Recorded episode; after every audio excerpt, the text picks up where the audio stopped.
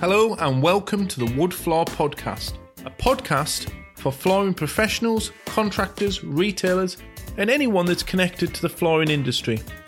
We deep dive into the lives of flooring professionals, new and old, contractors, meeting the big boss, and also experiences we found that may be valuable to you as a listener. On this week's show, we have Nick Gilbert from Atelier B in the heart of Cheshire. Nick has a small shop but focuses on the high end residential, working directly with architects and interior designers. Now sit back and enjoy the show. Please don't forget to subscribe. Welcome onto the podcast, Nick. Uh, it's great to have you. First of all, I wanted to start with who is Nick from Atelier B? Big question. That is a big question. Uh, so, I am someone who decided to set up a flooring showroom. Uh, Yeah. I've owned a flooring showroom now for, in one way or form, for probably like the last 15, 16 years. Okay. Uh, I prior to that, I worked for Amtico. Yeah. So obviously there was a sort of logical progression there, should we say? Yeah. Uh, but yeah, as I say, I think I'm someone that just wants to offer something a little bit different. Hopefully, not like a normal run of the mill flooring Mhm. showroom. I've been quite quite specific with what you know the products, etc., and how I go about everything. And yeah, that's kind of in a nutshell where I am. So, so what makes your showroom different to anyone else's? Because I know in your neck of the woods in Cheshire, there is many different flooring shops that you know within probably let's say even a, a twenty mile radius. There's there's the big chain stores, there's the privately owned ones. What makes yours different um, to what's available in your eyes? I, I, I think it's something to do with basically what I've tried to do is have products of a certain standard in here. And that's no disre- disrespect to other people's products or anything like that. But I've tried to, my, my sort of main target market is the interior designer, specifier, architect market, that kind of route. Whereas I don't do too much business with uh, you know, Mr. and Mrs. Smith that kind of walk in from the street. Okay. And that's not to say I don't do it, but it's not necessarily who I target. okay. Yeah. So you're still people can still walk in, choose a floor. Of course they can. Okay, Yeah, yeah. of course they can. No problem at all. I think, like you say, I think, I think the products that I've gone for within the showroom are very much bespoke. Okay. And I know that's kind of a word that a lot of people, you know, band around, etc. But Yeah. it's a case of having products that aren't restricted by anything. So if a designer wants a plank that's 17 mil thick as opposed to 20 mil thick, it's all possible. We can do kind of whatever they want. And I think that's what hopefully makes me a little bit different when you're going for the sort of market that I'm targeting. Yeah. And and how, if you don't mind me asking, how do you how do you target that market? You know, because the the standard format I see is someone thinks, right, I'm going to be a millionaire, I'm going to open a shop, and all the customers are going to come and spend lots of money with me. And you sit in a shop and you wait for someone to turn up aesthetically. You, you know, you drive adverts to a website or whatever you do, and word of mouth, and people come and have a look. But I I mean, do architects go out on their lunchtime and go shopping for a floor, or how how does that look in a more of a commercial way? You know, how do you entice them to come and have a brew? You know, at your shop. I think a lot of it's sort of hard work from my point of view. Obviously, you know, you sort of set up these sort of places with the idea that as soon as you open on day one, there's going to be a queue outside your door. Well, obviously, it doesn't happen like that. I think it's something that it's taken a long time to get to this point. There is still designers and architects that I'm trying to get in with and haven't necessarily been given the opportunity for whatever reason yet. Uh, but I think my main sort of route to market that works for me has been Instagram. Right. Uh, I think we do a lot of work on that. Obviously, I think I started off doing you know, putting posts on, whether it be Twitter or Facebook or everything like that, and they just didn't work for me. Okay. Uh, Facebook, it was, you know, it was your friends and family liking posts, etc. And you know as well as I do, you, it sounds awful, but you kind of don't necessarily always want those as customers because yeah. they're the ones that want a deal and everything's got to be perfect, and it's probably more stress than dealing with a different sort of customer. Exactly. But yeah. I find that works really well. Uh, I've tried to make the showroom, as ridiculous as this sounds, not look like a flooring showroom. Uh, I think yeah. when we first sort of set up, you know, I had a, every all manufacturers coming in, etc., saying we can do this, we can put that, can, and it was very much like, no, I don't want to do that. I, I know how I want it to look, and my sort of idea was to go for the really the really sort of exclusive high end wood manufacturers. So people like people like Dinesen, like Ebony and Co, those sort of ideas, and yeah. look at what they do. Look okay. how they sort of deck out the showroom and promote everything and really try and emulate that. Yeah. Well, and since you opened the shop, um, what do you feel is the biggest investment, either financially or even emotionally, you've given to the to to the shoppers, such as the business? You know what? I think I think the biggest the, the biggest sort of financial investment is the showroom. Uh, yeah. I mean, you know, it, it takes a while to find the right premises. It wasn't like we're based in Alderley Edge in Cheshire, and you know, a lot of people have sort of preconceptions about what sort of place Alderley is. And yeah, don't get me wrong, it, it is very affluent, and that was a big deciding factor in why I came here. Yeah. Also, also to be honest with you, it was a very good deal on the premises. Okay. Uh, now I think obviously, sort of uh, initially, sort of getting the showroom. Obviously, there's a fair amount of investment just actually getting over the line with, you know, solicitors and paying six months, months up front and all that type of good stuff. So there's a fair amount of investment there. I came into this premises and it was originally a flower shop and yeah. hadn't been used for probably about eight or nine months. So it was for the first three, four weeks, it was me with a hammer and a crowbar dismantling everything. Yeah. Uh, and that was how we started. And it was a case of you know, again, I had all these fantastic ideas. I remember having a uh, a lighting guy come round that I've known from sort of previous work, and he was like, "Oh, it's a fantastic space. It's this. We can do this LED. We can do this." Da, da, da, da, da. And he goes, I'll, "I'll look after you. It'll be a really good price." And I think he came back with, I mean, you know, the showroom's not big at all. It's probably about forty square meters okay. max.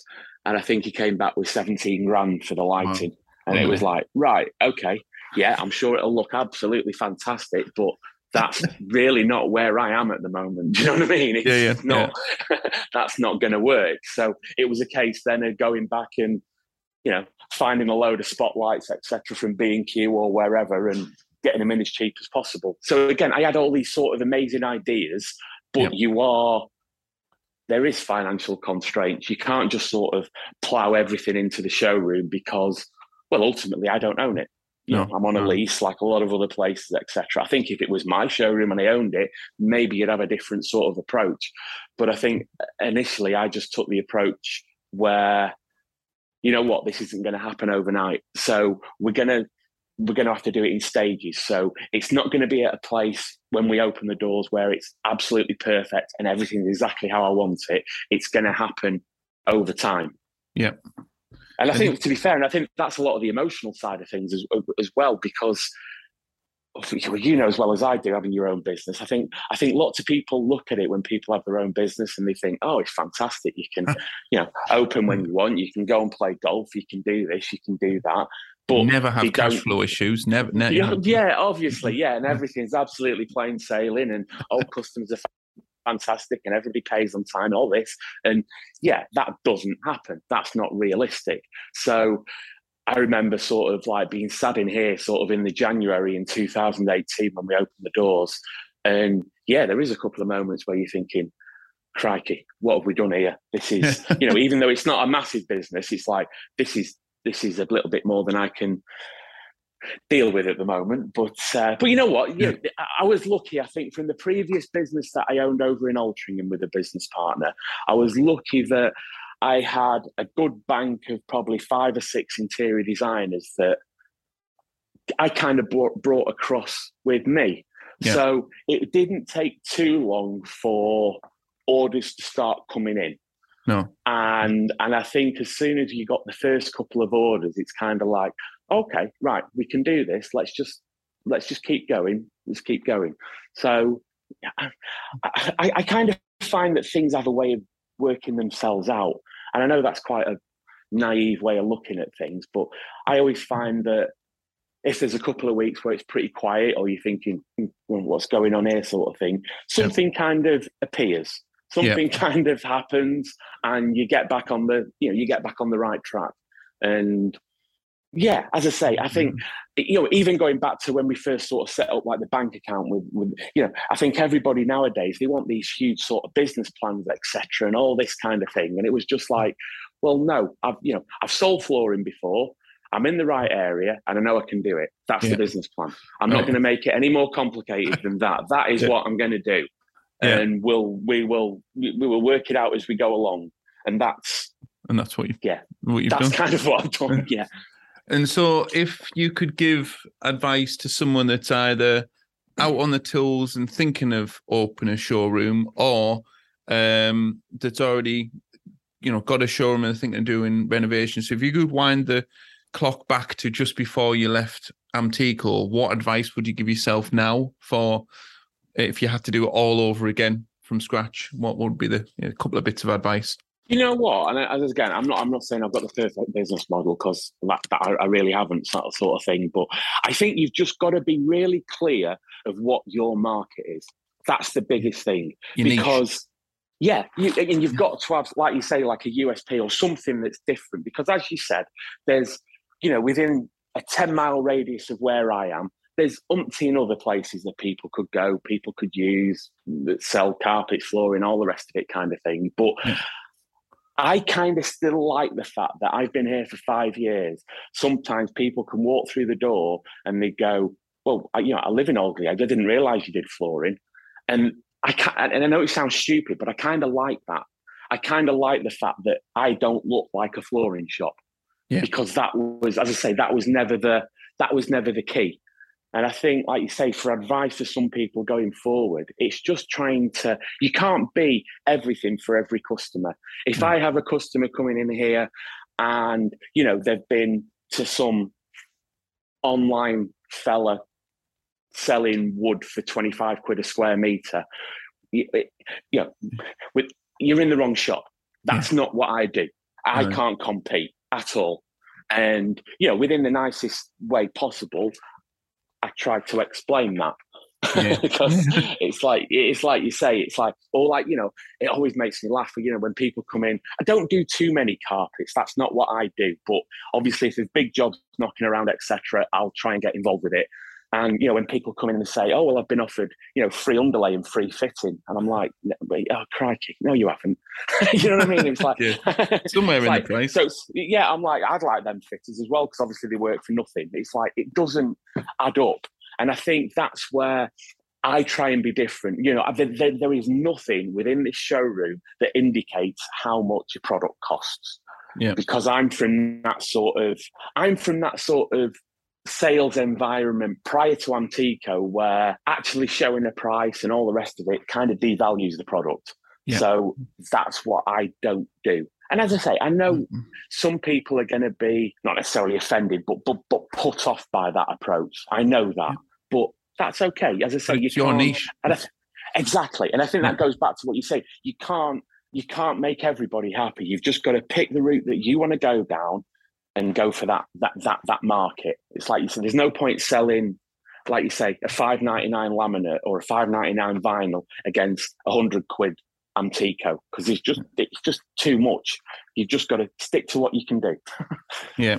Well, you must have done some really, really nice jobs over the over the time. So, what do you? I mean, you probably be account millions, but is there any job you can think of that sticks out that is the best work you've done since you've opened the shop? What's what are you most proud of? I think there's a f- there's a few, and as I say, I mean, I mean, luckily it's a case of I can't take full credit because obviously when you're dealing with the sort of designers and architects, you kind of, in a nice way, you kind of get told how it's going to look and what they're trying to achieve. So it's a different sales patter, yeah. if you want, because you're actually not trying to help the client. They've kind of they've kind of already been instructed or advised on what kind of look they're trying to go for. So it's a case of you know let's make let's not make things more confusing than it needs to be. If somebody comes in for a and they want a wide plank floor and they want it in fluorescent yellow, then it's like right, you can have it in fluorescent yellow. You, it's not me to to say you can't or anything yeah. else like that. That's what you want, sort of thing. But but no, I mean there, there has been a couple of jobs. There's been a couple of like you say areas and projects where I know there is only a handful of people in the country that could probably do it. And I don't mean physically sell it, I mean have the backup support from the suppliers to be able to offer the product that they're interested in. Like the one that springs to mind, we did, uh, it's probably about 400 square meters or there or thereabouts of a 500 mil wide board that had fixed lengths of up to 12 meter long. Wow. Now, they're the sort of things that you can't get that off the internet and you and again and it's no disrespect to other companies but you know you can't go to Havwoods or Ted Todd and ask for that because no. it's not on the shelf therefore it's not possible so again i think they're the sort of products that I, they're the sort of projects sorry that i'm most proud of the ones that like you say, it's different and it just kind super of exclusive you to you. That yeah, that's yeah, you yeah, that you exactly. really can't find. But uh, Exactly, exactly. Brilliant. So, um, a bit of a negative swing to the podcast, but what is the biggest mistake you've ever made? And you won't do again. I think the biggest mistake. Oh, it is a mistake, but it's where I've had the most. I find the hardest thing with having a, a showroom like myself Yep. It's the actual selling of the product is pretty straightforward. Now, you're only as good as your fitters and the people that you've got out there every day. They're the ones that the client's seeing all the time. They're the ones that the client's having more of a dialogue with. And I'll be totally honest with you. Initially, I've been stung a lot by bad fitters. Okay. Now, obviously, the jobs have all not so much in terms of luckily the actual standard of the fitting, but just their general, you know, timekeeping and everything else, which I know every mm. business goes through and it's difficult. But I think in the past two or three years, I've got a really good team around me where I know that they're the sort of team that if there's an issue on site, and let's be honest, there always is. Nothing's plain sailing. Nothing's dead straightforward. It's not one of these ones where they're calling me every five minutes, going, "Shall I do this? Shall I do that? What about this? Can we do that? I can't do this." They they're good enough to just overcome whatever issue it is in front of them and say, "This is what happened, but we managed to get around it by doing da da da da da." Yeah. And that's what I want. I'm not a fitter. Okay, mm-hmm. I've had no experience with fitting. I understand the theory of it. Yeah, I understand what needs to be done, but I wouldn't even know, you know, how to turn a chop saw on. That's not what I do. That's yeah. not, and it doesn't interest me. So it's been finding the right people that I can trust on these big exclusive sites with, you know, with the sort of the people that have got a bit of money that expect that level of service. Ex- yeah, yeah, yeah, and that's been the hard bit. That's been the that's been the negative part because I think I'm sort of quite an easygoing guy. I'm not one of these people that wants confrontation or anything like that. And when you're getting let down by your fitters or the team, etc., it does it makes it very, very difficult. And you start questioning, am I doing this right? Should we be doing it this way?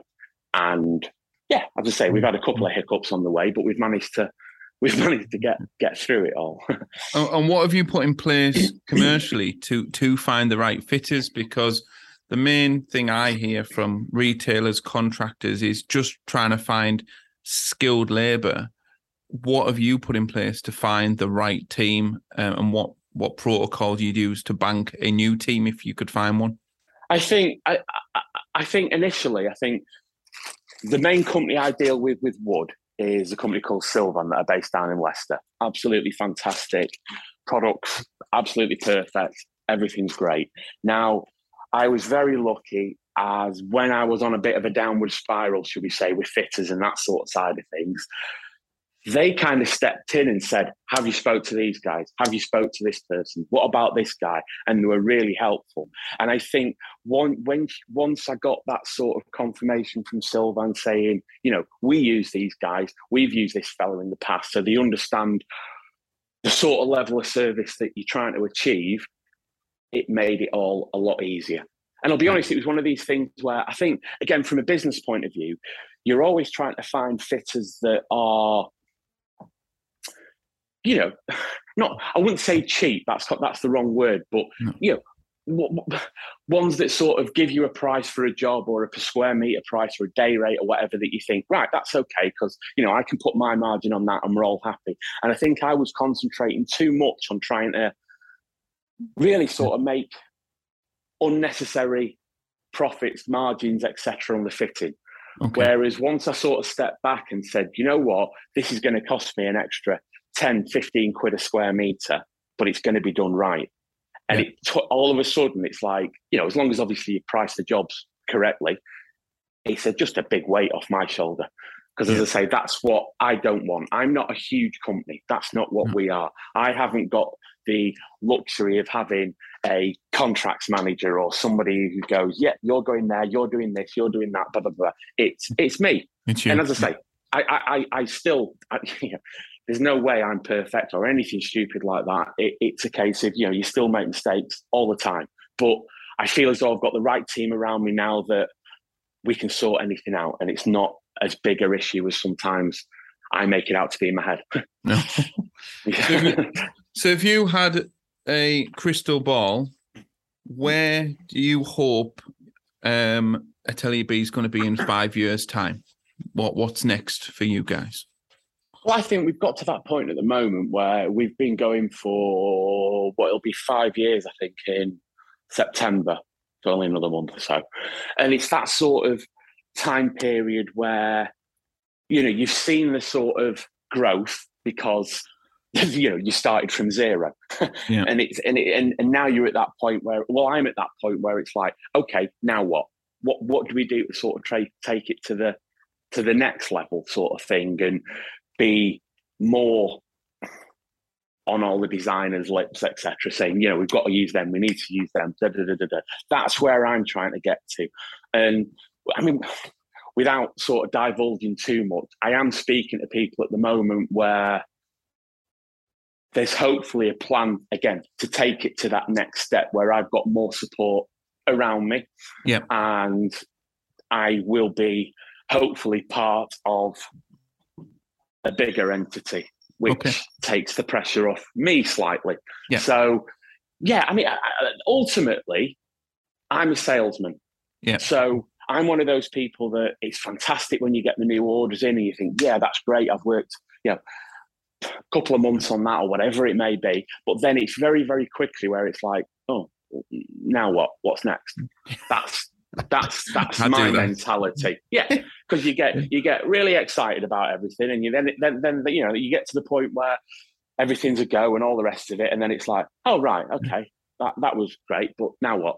So yeah, yeah. I, I think I've just got to, and I think that, that that's down to me. I've got to learn to sort of keep being proactive, keep speaking to these people, keep mm. doing as much as I can. I think that's that's that was a lot easier initially when you didn't have a load of jobs on. Obviously, now you've got jobs on all the time. Sometimes it is more difficult to spend that time to keep everything moving forward. But yeah, I I, I think I, I, don't think I'm one of these people that thinks right. I want you know four shops throughout no. the UK, and we're going to. That's I, I, don't want that because no. I think I don't necessarily think opening up multiple shops means you increase turnover. Well, you increase hmm. to increase profit. I think increase headaches as well. Exactly. It's just going to be more of a hassle times two. and you're thinking, do I want that? But but no, I I, ju- I just see this place as I think we've got a good standing now within the designers that we use. Luckily, they generally keep wanting to reuse me and the products that I hmm. sell. So it's a case of expanding that bank of designers that I've got. Like I always said, sort of thing, I think if I can get to a point where I've got, so let's say 20, 25 designers that use me, that those these are the sort of designers, they might not only have sort of one or two jobs a year, Yeah. but that's that's that's fine. That's fine because they're the nice jobs. And it's again, this isn't to say that if Mr. and Mrs. Smith walk through the door and they've got a little hallway, I'm not going to say no, I don't do that. That's No. I'm not saying that. But I'm more geared up to you know, Yeah. having plans sent through me and it's 400 square meters of herringbone and it's like, right, okay, this is what we can do. Da, da, da. That's more where I see us continuing to move forward.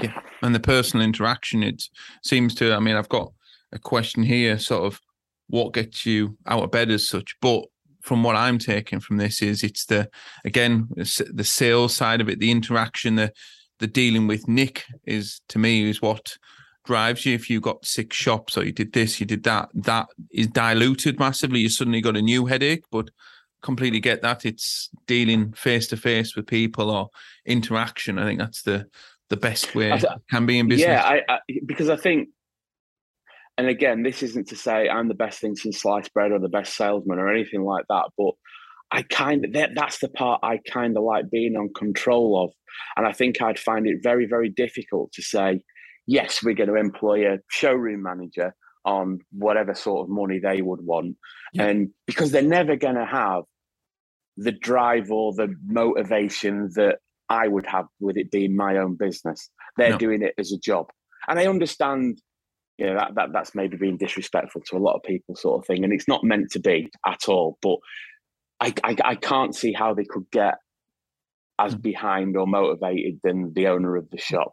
I I think all business, business. owners think that. Uh, All business owners, there is no one else, or unless you're incredibly lucky, there is no one else better or more enthusiastic to do like your own role, unless Yeah, you know you're moving in a certain direction. That's what your business wants to do. Where you're going to have to get people to do the smaller tasks and stuff. But if the driving factor and you sort of your, your values and everything is around a personal service and dealing with you, well, why change something that's not broken? Because it's like you know to find that. I- well, I, I kind of like Nick. saying as well, like you say, I think when you know when I start talking to somebody, whoever it may be, it's the case of I'm the point of contact for everything. Yeah. It's not that I'm going to sort of you know pass you on to somebody else in the office once the selling part's done. It's me all the way along, and hopefully that to some of the people that I'm deal with that that that's a that's a benefit. That- that's an dust, really. advantage. If you're spending X amount of money on 400 square meters of 500 wide, you know, 12 meter boards or, or whatever they are, um, you've got to have complete certainty the person stood in front of you is not going to let you down. You know, it's you know, never mind a Yeah. three meter hallway, whatever for Mrs. Jones, but you know, when it's projects of that thing, whoever's paying the bill or whoever's recommending to pay the bill, I would say wants complete certainty that they're getting exactly what they asked for. Um, so yeah, Exactly. yeah, no, Exactly. brilliant. Fab. Well, what we're going to do now is a bit of fun. Uh, it's just a quick fire round to get people to know a bit about you. Um, so, little short answers, um, and then maybe a little explanation why, if you feel it's necessary. Um, Okay. So we're going to go with. I'm going to change it round. Uh, five guys or Domino's. Five guys. Like it. Um, sunbathing or skiing, and why? Uh, you know what? I, I, I'd have that a to- hard I- one? Well, the only reason being, it's like I kind of like being in the sun, but equally I'm fair skinned, so it's not kind of like very au fait with me. Yeah, it kind of doesn't really go hand in hand. But skiing, I used to love, but my wife isn't a massive isn't a massive fan, to be fair. So I haven't done that for absolutely years. I'm going to go sunbathing. Right, I'm, I'm going to go sunbathing. Uh, beer or wine? This is a good one. I don't drink, so Ah. let's go. Let's go. Let's go. Vimto. Vimto, love it. Right. Is that the go-to drink when you go out? Vimto. you know what? It's probably one of the only things where, you know, like when you go shopping or whatever sort of thing, it's probably the only thing that if my wife goes or whatever sort of thing, it's probably the only thing that is always in the basket. So yeah, that is my go-to thing, definitely. And especially because they've just bought out Vimto lollies, which are fantastic. This isn't a plug for Vimto, by the way, but they are very good. if um if you go to a wedding or you go to a like a really nice meal with with your wife, what would you drink? I might have a gin and tonic. Oh, But I mean, uh, but but as I say, that's like honestly, I can probably get order a gin and tonic at like half seven at night and still be sort of nursing it and sipping it at half ten. so it's kind of a complete waste of money and it, it completely irrelevant. But I think sometimes I don't want to feel left out, so I'll order a gin and tonic because I find that's the that's the easiest one. And it's it's not some it's not some moral thing that I don't drink. It's just like No. I don't like the taste. It's as No. simple as that. I don't like the taste. So yeah, gin and tonic you can kind I can kind of get away with. so so if you're in a Michelin star restaurant in in Alderley Edge or somewhere or Wilmslow or something like that, and probably not the best drink to go. You know, your wife orders the house white, and you just say a pint of Vimto, please. Yeah, that'd be that'd be yeah yeah yeah. I, I've I've done that before, so yes, definitely. Um, in if you're building your dream house, um, plank or herringbone, and why? you know what? I think everything we've done for the past four or five years seems to have been herringbone. Uh, and I, I have actually got herringbone throughout my house, as in like bedrooms and everything.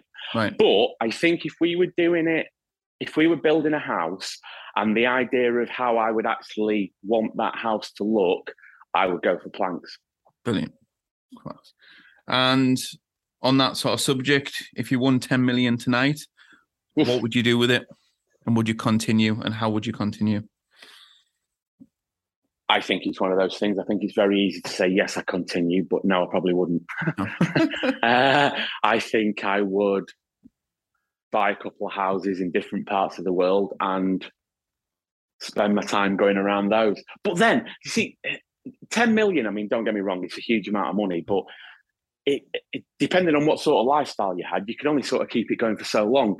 Uh, I, I think I think I maybe would still keep the shop on, but obviously then I would be employing someone Yeah. just to keep. Yeah, then I wouldn't be here at like, half seven on a Monday morning worrying where the fitters were. That I wouldn't be doing that. No.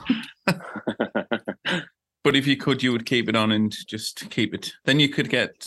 well, you uh, know what? Yeah. I, th- I think it's something that it, it, it it's strange, and it's maybe made me realize more in the conversations I've had with certain businesses over the last couple of months or so. It's I am proud of this place, and Yeah. it does mean something, and it it is there is an emotional attachment attachment that I don't know you can't kind of describe, etc. But it's mine, and it's like you know I, I going. I love the way that people go, why have you called it Atelier B? What's that got to do with everything? And it's like, it's got nothing to do with anything. It's got nothing to do with anything.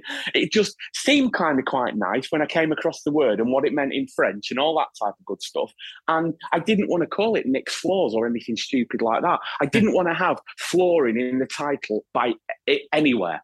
Yeah. And again, I think there's probably a lot of people that, you know, are far, far more intelligent than me that do marketing and all this type of thing that go, that's stupid. But you know what? It works for me. yeah, exactly.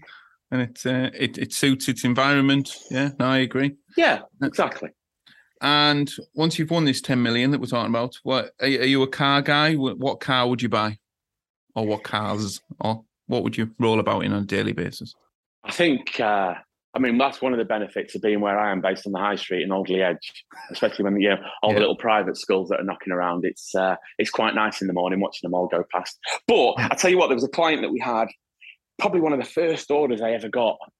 And I remember they had a nothing to do with us, but he had a leak in the garage and he wanted me to have a look at it to see if it see how it was affecting the floor and if there's anything we could do, sort of thing.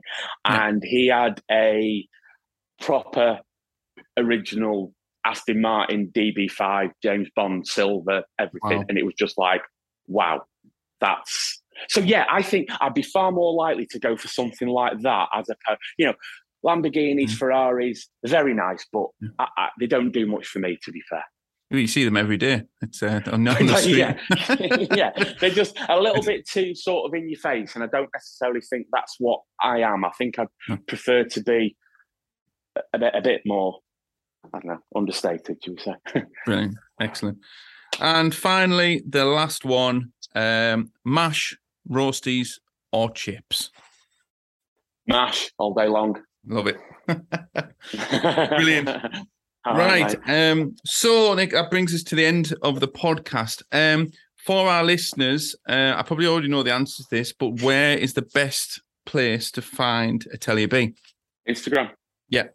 And what 100%. is your handle? Is it literally just? It's it's actually by Atelier B, so B Y and then Atelier B. That is again, I find I, I just find Instagram fantastic.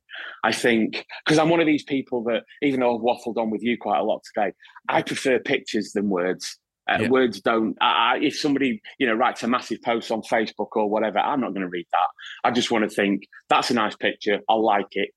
Crack on with your day. That's where I think Instagram works really well for me.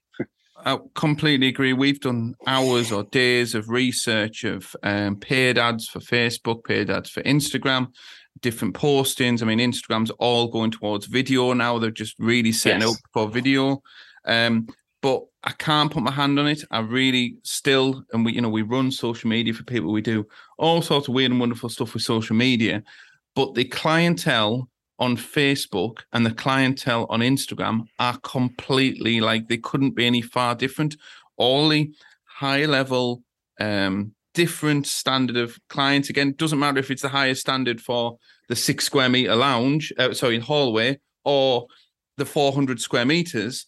They seem to hide on Instagram, and then everyone wants the bigger chain stores, the free fitting, everything they hide on Facebook. And you would think, well, most people have Facebook and most people have Instagram, but when you're running ads or when you're running really looking into the um, statistics on it, um, I've never seen a company being able to get high value jobs from Facebook and other platforms. LinkedIn's a bit different for commercial and stuff, but but as two platforms that are very similar, Instagram, I would completely be on your side of the fence. If you're looking for high end residential clients, they are hiding on Instagram.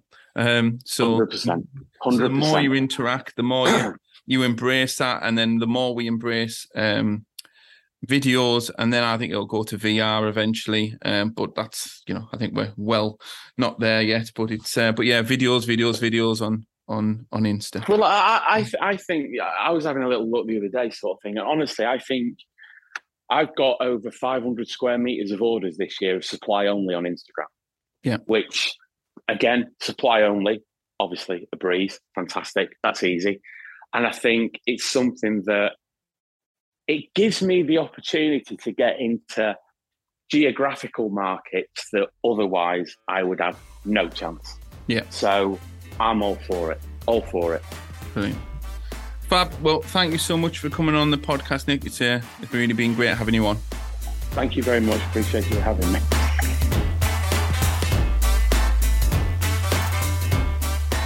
Thank you so much for listening to the Woodflock podcast. I've been your host, Tom. If you'd like to find out more information about what we do, you can visit our website at cockrellandco.co.uk. That's cockrell andco.co.uk. We also have an Instagram account, which is Cockrell and Co, and also we're on Facebook. Once again, don't forget to subscribe to this podcast, and we look forward to seeing you here again soon.